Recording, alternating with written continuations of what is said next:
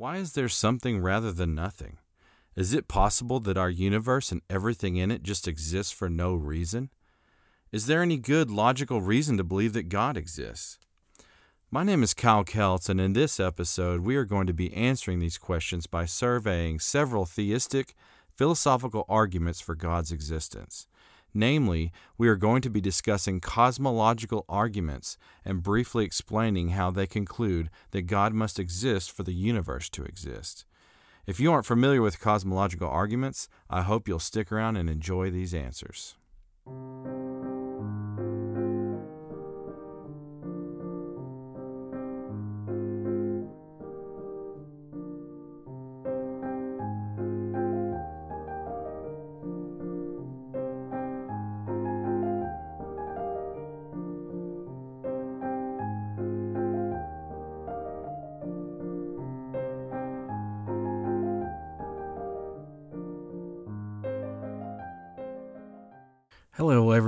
Welcome back. Uh, we're going to be talking about cosmological arguments in this video, uh, uh, podcast, uh, whichever one you're listening to.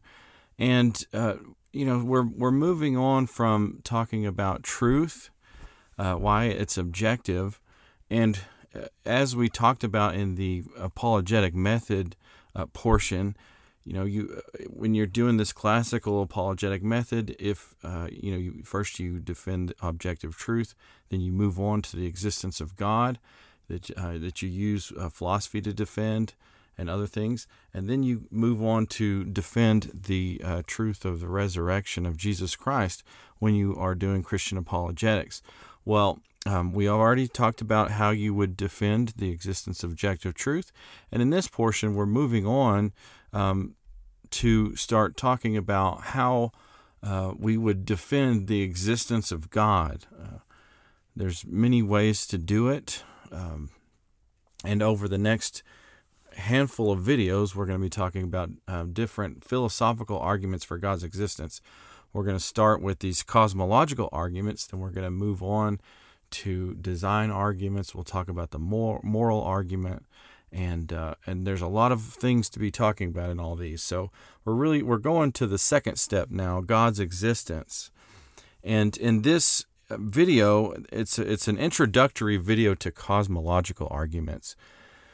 So um, it's it's very introductory. By the way, I, um, there's a lot more to uh, these arguments, but I'm just going to be introducing them to you so you know kind of how far back they go in the history of Christianity, and just to give you an idea that these are there. Uh, and in the next video, uh, in the next uh, lecture, I'm going to be talking about a specific cosmological argument, and I'll actually walk you through all the steps, show you how it's it's defended, and, and maybe talk about some objections and things like that.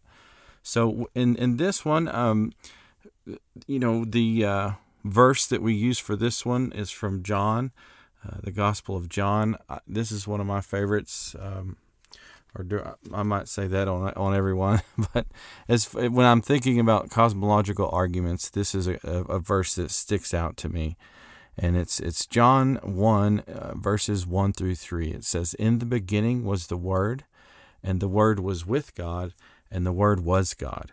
He was with God in the beginning. Through Him all things were made. Without Him nothing was made that has been made."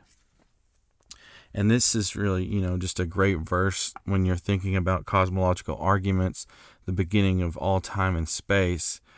Um, one thing I've always liked about this verse is it's it's an interesting kind of uh, pointer to the Trinity.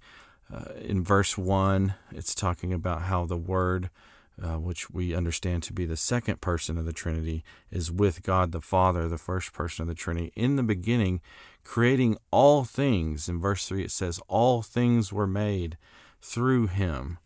So this is just interesting. It, it really does uh, point to kind of a creation ex nihilo.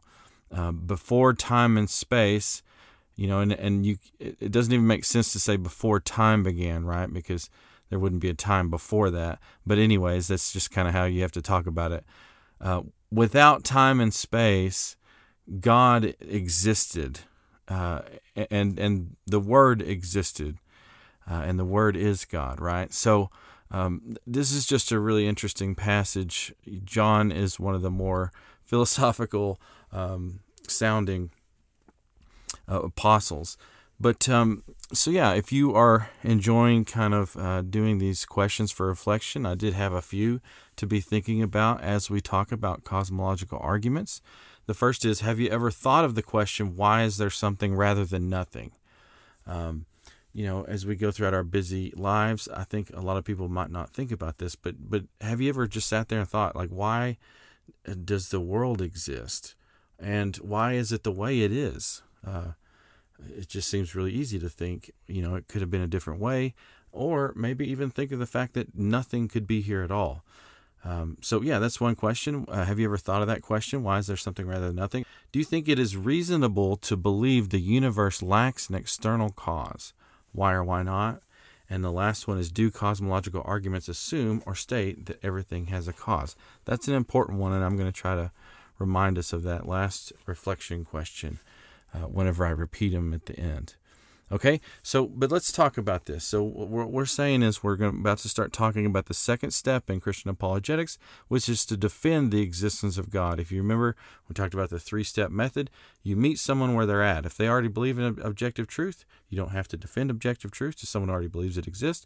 If they think that God exists already, they just don't. Uh, they're just not. They've never heard of Jesus, or they've never heard that there's evidence for Jesus' life. If they already think God exists, you don't have to do that. But um, if they didn't think God exists, uh, or you've uh, at least talked them into objective truth, then you move into step two and you try to give them reasons to believe that there is a creator and sustainer of the universe. And that's what we're that's what cosmological arguments do.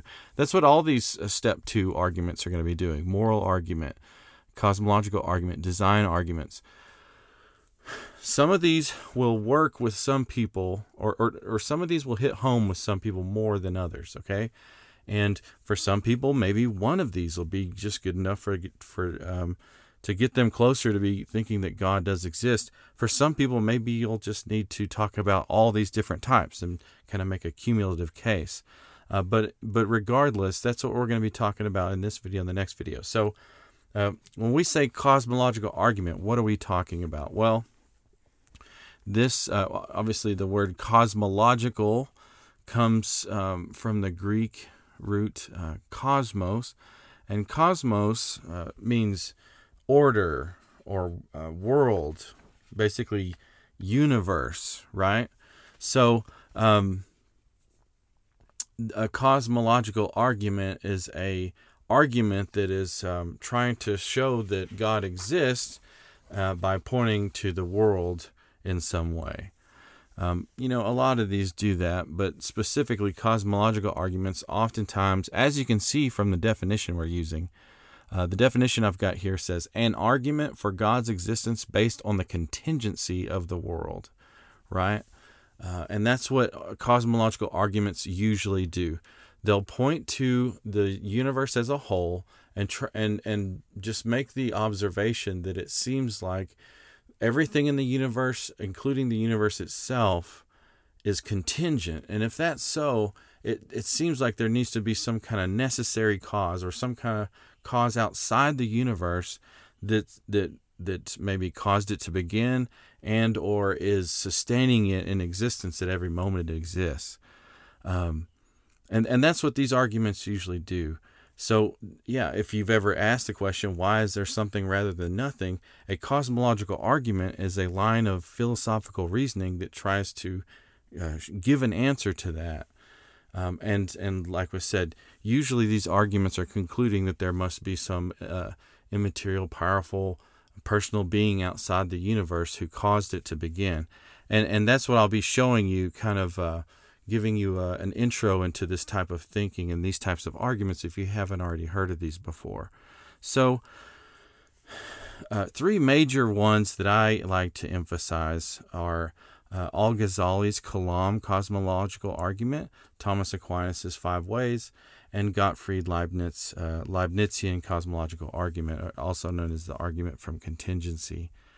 Uh, so that's what I'm going to be talking about in this video. Um, I, and like I said, I'm just kind of introducing you to these. So I'm just going to say just a few words about each. Especially, I'm going to be brief with the Kalam argument because that's going to be the focus of the next lecture. In the next um, video podcast, uh, I'm going to talk about the Kalam cosmological argument. I'm going to break down um, the premises, the conclusion, and I'm going to show how it's defended, maybe even talk about some objections and some answers to the objections. So, uh, so I'm not going to say much about it here.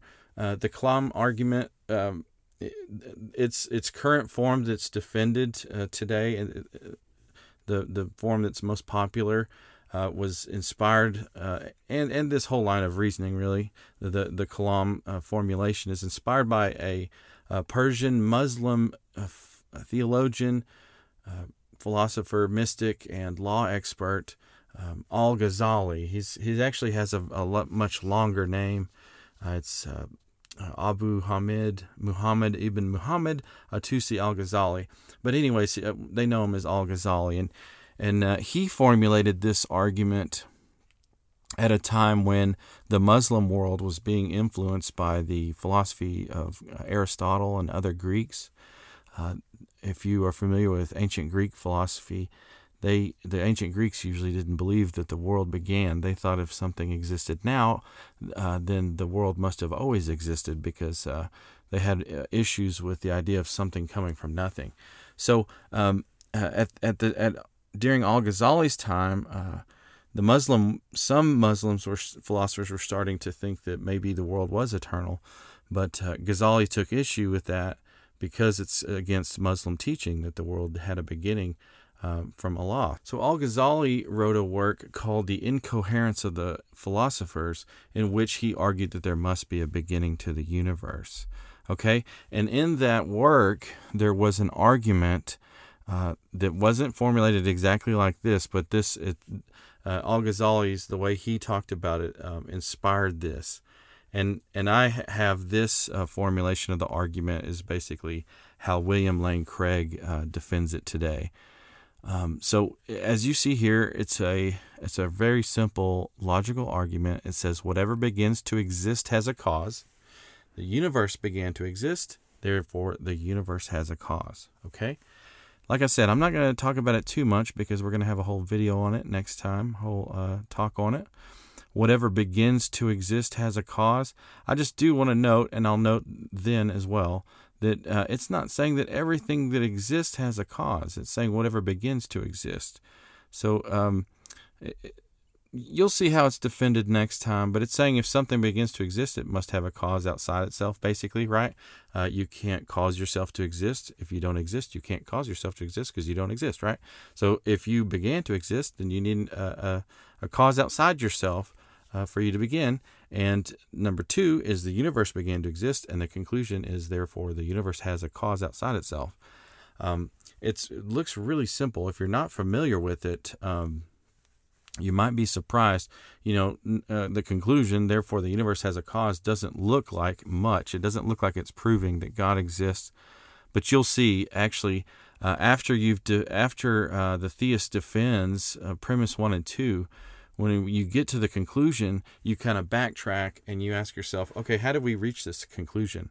And there's a handful of things that happened in the reasoning that show that the cause must be immaterial, spaceless, timeless, personal, and unimaginably powerful. So, so the cause that you've reasoned to sounds a lot like God when you start thinking about what it must be like.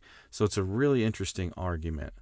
Um, it basically reasons to God's existence based on uh, the beginning of the universe, and it uses science, it uses philosophy. It's really fun.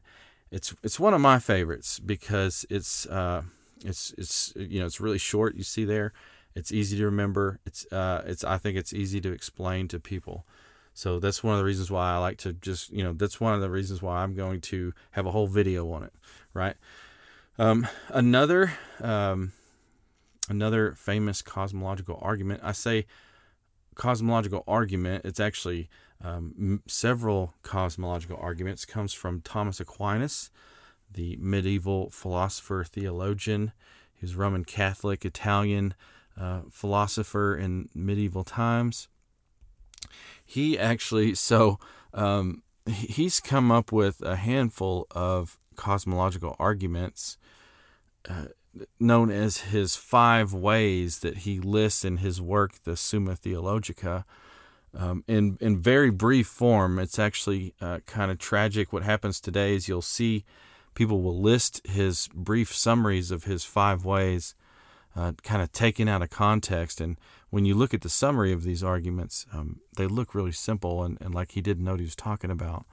But if you if you fully understand his his uh, metaphysical reasoning, you know, his philosophical view of how the world works and causality, and you understand what he's saying, these are actually really powerful philosophical arguments for the existence of God. Um, uh, but they're just uh, often misunderstood because he is his he's presupposing so much when he lists those summaries of his arguments. But anyways, uh, yeah, they're called the five ways. There's the first, second, you know, third, fourth, fifth way. The first three specifically are definitely um, cosmological arguments. He he points to uh, certain types of causality in the universe, and he basically the interesting thing about his five ways. So the Kalam argument from Al Ghazali uh, is I've heard some people call it a horizontal argument because it argues that God must exist because uh, there had to be something to cause the beginning of the universe. The interesting thing about Aquinas' five ways is some people have called them vertical arguments. Aquinas' five ways use Aristotelian, kind of an upgraded Aristotelian metaphysics, uh, which is a philosophical way of viewing the world and causality, to show and to conclude that there must be uh, something like God existing at every moment that the universe exists. And if God, uh, if God ceased to will that the universe exist at any moment, then nothing would exist. So uh, it's called a vertical argument because it, it, it tries to prove that God must exist at every moment that the world exists, for anything to exist. So it's it's really interesting. Just to give you an idea, and like I said, I'm just trying to to familiarize, introduce you to these things. So um, it would actually take maybe two or three videos to explain Aquinas, one of Aquinas's five ways um, which I might do in some future videos. I I am very interested in Aquinas's stuff. Um, I think philosophically, uh, these are some of the best arguments for God's existence. I love the Kalam, and I'm not saying it's it's any less powerful. It's just that um, uh, the Aquinas' five ways are interesting because they not only can show that God exists, but they also are uh, are very good at showing a lot of God's attributes in my opinion, a little bit better than the Kalam and others. The Kalam uh, is easier to, to tell people. It's it's an easier kind of street apologetic to explain to people really easily without having to explain a bunch of metaphysical uh, baggage. But anyways, um, just having all said all that, here's here's um, an example. Now this isn't obviously this isn't uh, how Aquinas worded it, but this is um, this is an example of how he kind of argues in his second way, which is uh, the proof from causality, specifically the proof from efficient causality. So, like I said, um, you might not even know what efficient causality is. Uh, it, you have to understand um, Aristotle's four causes to know what we're talking about here. Uh, Aristotle, in his um, philosophizing about the world and how it works, he argued that um, every substance has you can you can explain the why it exists in in four ways. Uh, it, there's uh, material causality, efficient causality, formal causality, and final causality. Material causality is what something's made of. Efficient causality is all the processes that happened to form the thing. Okay, so you know you can think of it in several ways. One way is to think of uh, like if if a carpenter were to make a chair, when the carpenter saws wood and nails things, or uh, you know they might not use nails, but however the carpenter's going to saw the materials and put everything together, that would be the efficient cause of the chair if you think of a nat- something natural, you could think of like a an oak tree growing from an acorn all of those physical processes that happen to make that oak tree form would be the efficient causes. Okay. If you see this argument, it says, in everyday experience, it is noted that there's an order of efficient causes. Nothing can be the efficient cause of itself, but the efficient cause of something cannot go to infinity. Therefore, there must be a first cause or agent that explains the order of efficient causes.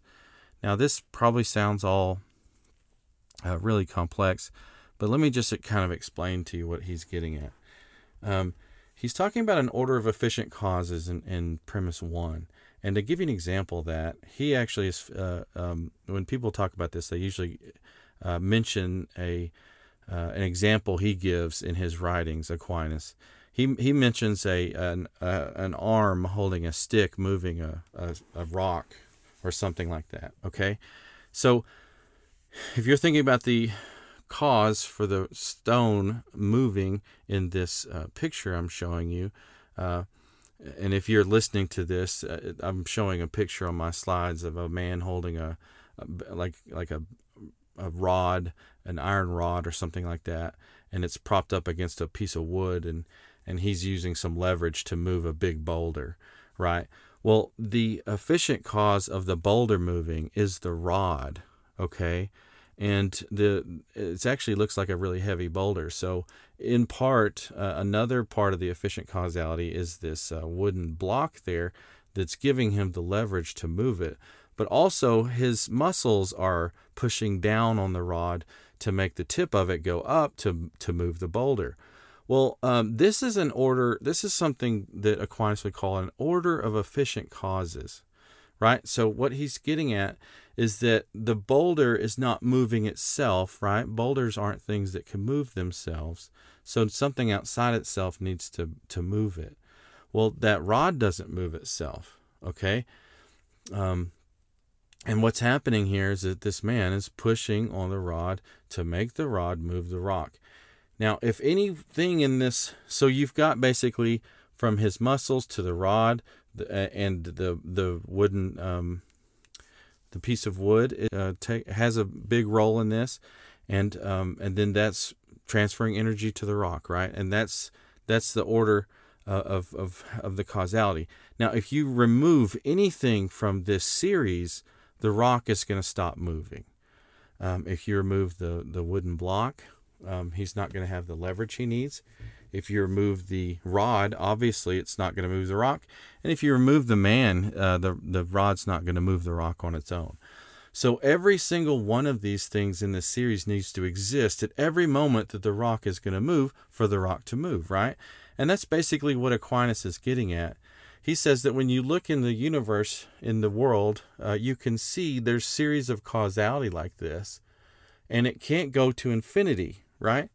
If you have a series in which everything in the series relies on something above itself, it can't that can't go to infinity because then you would just have a, a, a groundless series of things that need something outside themselves to, to keep the, the series going, right? So it needs to be basically grounded in something that doesn't need a cause like that, doesn't need an efficient cause of itself. Um, and you and what he does is he argues in various metaphysical ways that that cause must be like God, and and that and that's a little complex and something I can't explain in this video, but um, let me just give you an everyday example. So. Uh, an order of efficient causality that you can think of right now has uh, involves um, basically the existence of yourself okay the existence of any human being when you think about not and we're not talking about what caused you to begin to exist. We're talking about what does it take for you to exist at any moment in which you exist okay? And when you start to think about it you can think there's actually a big long series of things that need to happen. Each one might have a higher cause above itself so you end up with a series like i said of efficient an order of efficient causality in which everything in that series needs to exist at every moment for you to exist uh, so you know when you think about it you can think of um, okay so why do i exist right now one of the thing one of the reasons why i exist is because of gravity right uh, gravity is, is holding all my organs in place. It's it's uh, anchoring me to the earth.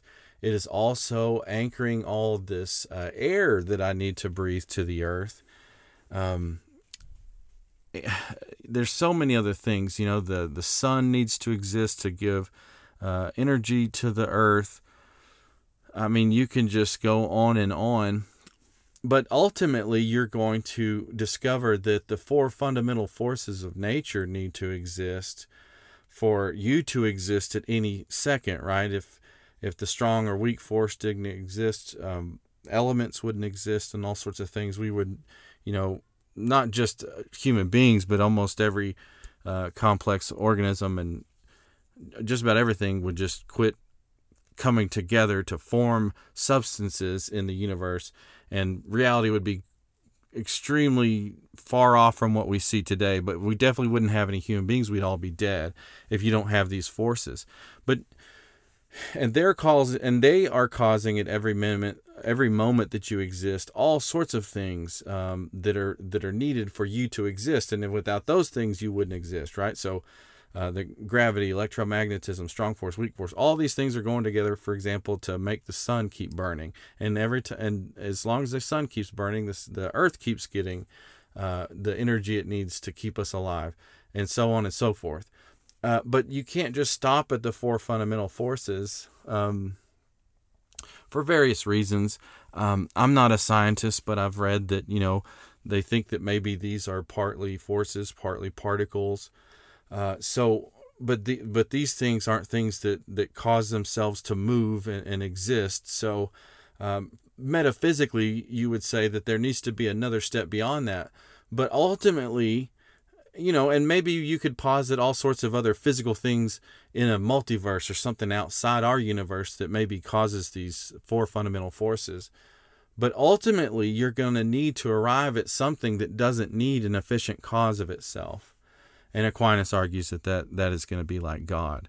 So interesting. Uh, and maybe I've confused you more than I've explained it. But um, after this series is over, maybe I can go into more complex philosophical arguments for God's existence, like Aquinas' five ways. But for now, I just have to kind of leave it there. But one of the main differences and, and one of the interesting things about Al Ghazali's Kalam and Aquinas's uh, five ways is that you know Al Ghazali argues that God exists because there was a beginning to the universe. Aquinas says I don't even he, he's Aquinas isn't even worried about whether the universe began. Uh, he argues that God must exist at every moment uh, and be willing the universe to exist, or nothing would exist at all except for God. Um, but yeah, just to move on, let's talk about uh, Gottfried uh, Leibniz argument really quickly, and then um, and then yeah that'll basically be the last thing we'll talk about just to introduce you to these types of arguments so gottfried leibniz is a german lutheran philosopher mathematician political advisor he's uh, very famous for his work in metaphysics and natural theology natural theology is whenever you are using philosophy to to argue that god exists and and that he has uh, certain attributes but if you've ever heard of people arguing over whether uh, the world we live in is the best possible world. Um, that would be something that uh, Leibniz is famous for, for, for talking about and arguing. Well, um, one thing he is famous for is his cosmological argument, uh, sometimes called like a Leibnizian um, contingency argument, or I think I've even heard it just called the contingency argument. But anyways, here's here's uh, an example of his argument. So it's got uh, four premises and a conclusion. One says anything that exists has an explanation of its existence, either in the necessity of its own nature or in an external cause. Two, if the universe has an explanation of its existence, that explanation is God. Three, the universe exists. Four, therefore the universe has an explanation of its existence. Five, therefore the explanation of the existence of the universe is God. So, um, just to briefly explain this argument and, and how it's kind of defended, really, uh, premise four and five are well, four is kind of more like a conclusion, uh, and so is five. They both basically logically follow from premises one through three, and then five follows from everything uh, through four. So, if you were to defend this argument, you really just need to spend your time defending premises 1, 2, and 3. Now, premise 1 says anything that exists has an explanation of its existence, either in the necessity of its own nature or an external cause. Uh, this is basically a, a statement of something Leibniz is famous for. He coined the phrase principle of sufficient reason. Okay, that's what premise one is basically stating. Um, and and here you'll see the definition of principle of sufficient reason from Groothuis's Doug Groothuis's uh, Christian Apologetics says uh, coined by Leibniz roughly the idea that for any positive state of affairs there's an adequate explanation for why that state of affairs exists. Another way you can put this, and I've I've got this from William Lane Craig in his book Reasonable Faith. Any uh, this is just another way to to define the principle of sufficient reason. Anything that exists has an explanation of its existence, either in the necessity of its own nature or in an external cause. And I just want you guys to know um, the principle of sufficient reason in philosophy has been debated a lot. A lot of theists have argued that it is a thing, obviously, over the centuries, and there's been a lot of people who have pushed back, arguing that the principle of sufficient reason isn't defensible. Um, I think it's pretty common sense uh, myself. Um, you know, just just to throw that out there. Uh, what it's saying is, and I like William Lane Craig's way of putting it here. If something exists, it either everything that exists has an explanation for why it exists. And and what it's this principle is saying is that there's one of two things. Either something caused something to exist, right? Or something just exists because of what it is. The explanation for its existence is just its own nature. So you either have uh, an external cause, you're either something that's an external that needs an external cause, or you're something that just exists of its own accord. Now that might sound crazy uh, you might some people might hear the principle of sufficient reason and say, well, that seems to be begging the question for God. It's just basically saying there's two things: things that are God and things that aren't God. And if you're not God, then you're something that needs to have been created by God. But that's not necessarily the case. In the history of philosophy, there's actually been many things that philosophers believe just exist of their own nature.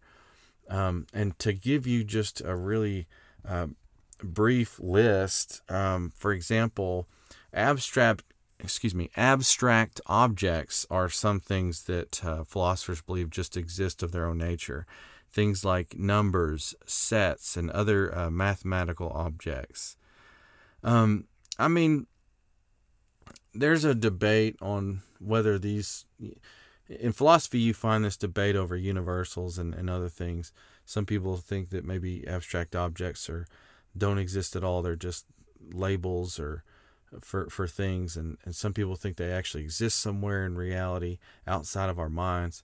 But uh, apart from that, just know that that besides God, now theists have argued for over thousands of years that God is this thing that just exists because of what he is. He didn't begin, he doesn't have an external cause. But there's also other things like numbers that some philosophers believe those things exist just because of what they are. And and you know, when you think about it, hold two things up in front of your face. So I've got a phone and a pen in front of me. When I hold these two things up, I don't think I've just created the number two. Um, I think uh, that I am um, abstracting the concept number two, abstracting the understanding of what number, uh, what two things are whenever I look at those, but I don't think I've created that. And if you think about it, you, you can start getting into that philosophical question of what are numbers? Do they exist somewhere? Is it just a concept?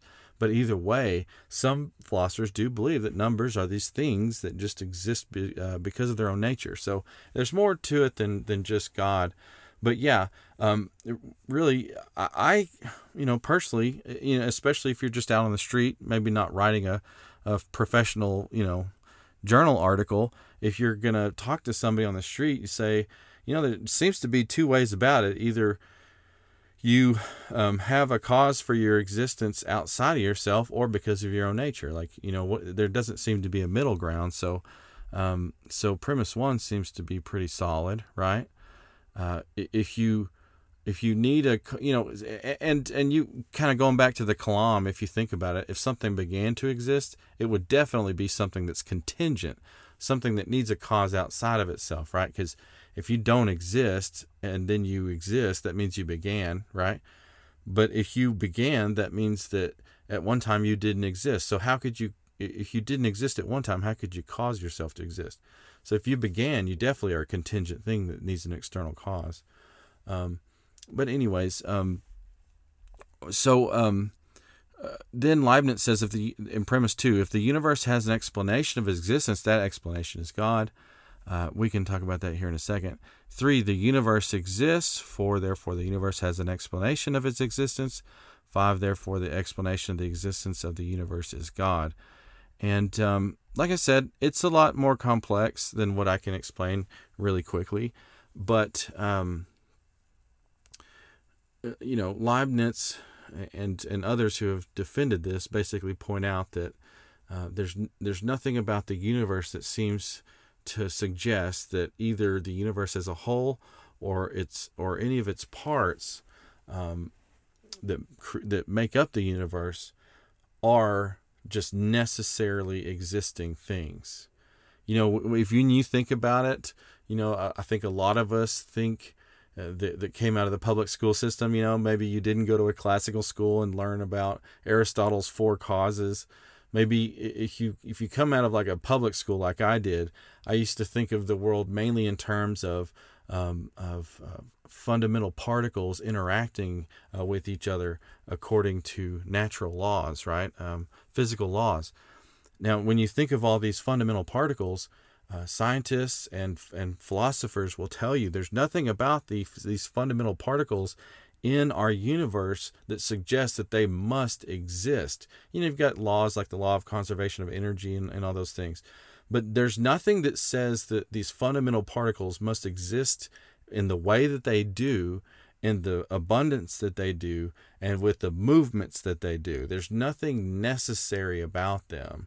Uh, that you know what I'm saying? Like when I say the number two is is just a non-contingent necessary thing, it, like two is unchanging, and it's and it's this thing that just exists, right?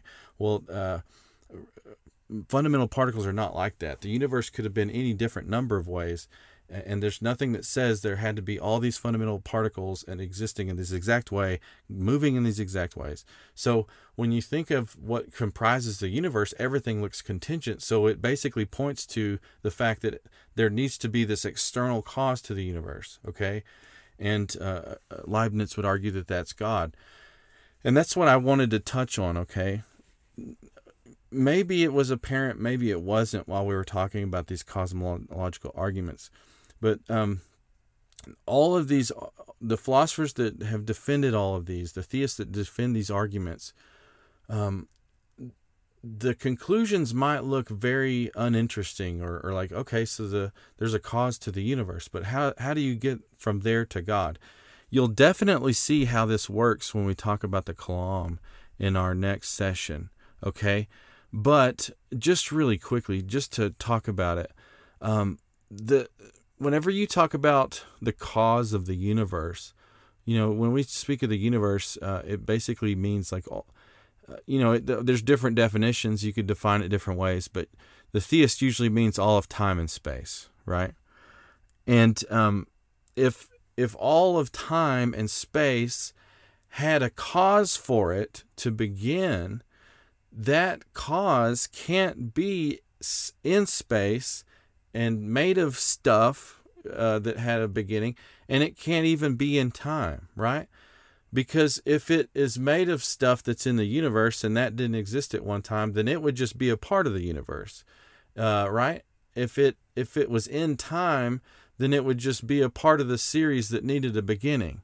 So usually these arguments are pointing to some cause outside the universe that is not in space, not in time, and it, it needs to be powerful enough to cause and sustain the universe and it needs to be personal to to run the universe according to laws and according to these goals that it has so uh, that might not convince you right now but you will definitely see in the next session how this works specifically with the kalam argument um, And that's what co- uh, cosmological arguments are all about. Using philosophy, using logical reasoning to point out things in the universe and basically point to some cause that needs to be there outside the universe otherwise nothing none of this should exist. So that's what cosmological arguments are doing.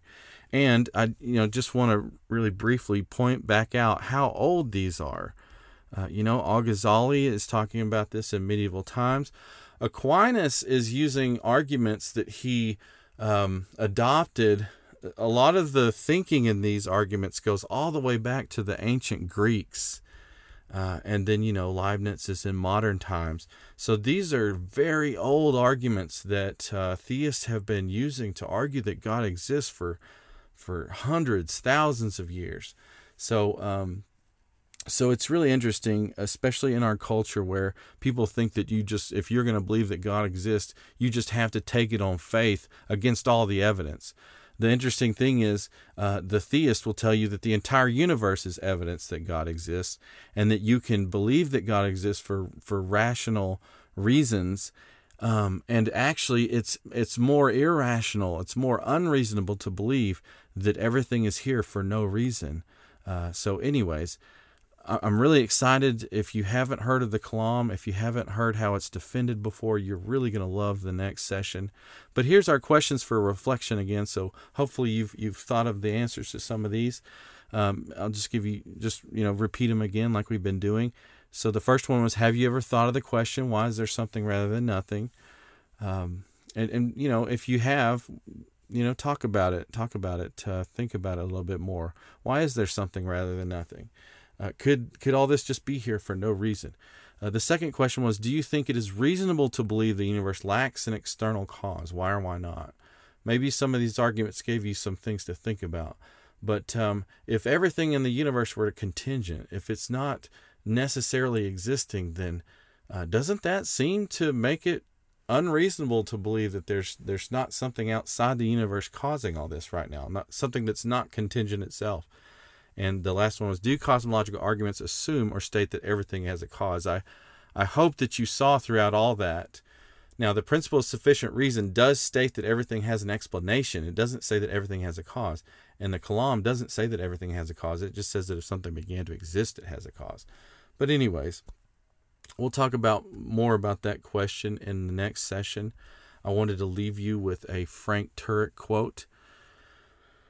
Um, this is from Frank Turek's book, Stealing from God Why Atheists Need God to Make Their Case, page 26. He says, This created and fine tuned universe, along with the orderly cause and effect nature of reality, are best explained by an intelligent being with attributes remarkably congruent to the God of the Bible. Like I said, you'll be seeing how cosmological arguments point to a lot of God's attributes in the next video. But as always, I wanted to give a quick plug for my my uh, seminary, Southern Evangelical Seminary, where I was uh, trained in apologetics and philosophy. Um, you know, as I've talked about in other videos, they have all sorts of degrees available for you if you're interested more in apologetics and theology and philosophy and how to integrate all three. I have been forgetting to mention SES actually has a free resource if you would if you are interested. If you go to ses.edu, hover over the media um, button or link, whatever you want to call it, you can go down to this menu and they, they have this free resource. It's a it's a it's a PDF book, Why Trust the God of the Bible, and you can download it for free. Uh, it's it's not very long, but they kind of run you through something similar to what I'm talking about, the three-step apologetic method. Um, it's just in a little bit of a different order, but it talks about all those things. It's a free resource. There's a there's a, a handful of appendices as well. Um, there's methodology, the problem of evil, uh, other things like that. But it's about you know 30, 40 pages, and it's it's free free to download if you're interested in that free resource from SES. Also, uh, as always, just wanted to throw a quick shout out uh, to Kingdom Preparatory Academy.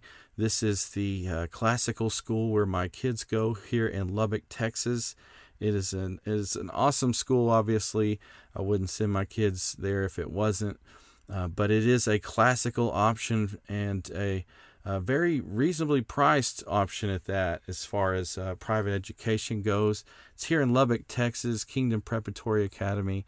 they go all the way from pre-K to high school uh, through senior year, and it's a university uh, model. So your kids actually only go to school uh, Monday, Wednesday, and Friday usually, and uh, Tuesday and Thursday are days where they would stay home. But if you are interested in that, you can go to uh, Google Kingdom Preparatory Academy, check out their website, uh, shoot me a message if you have any questions. But um, I hope you guys enjoyed this, and I look forward to talking about the Kalam argument in our next session. And I hope you have a great week.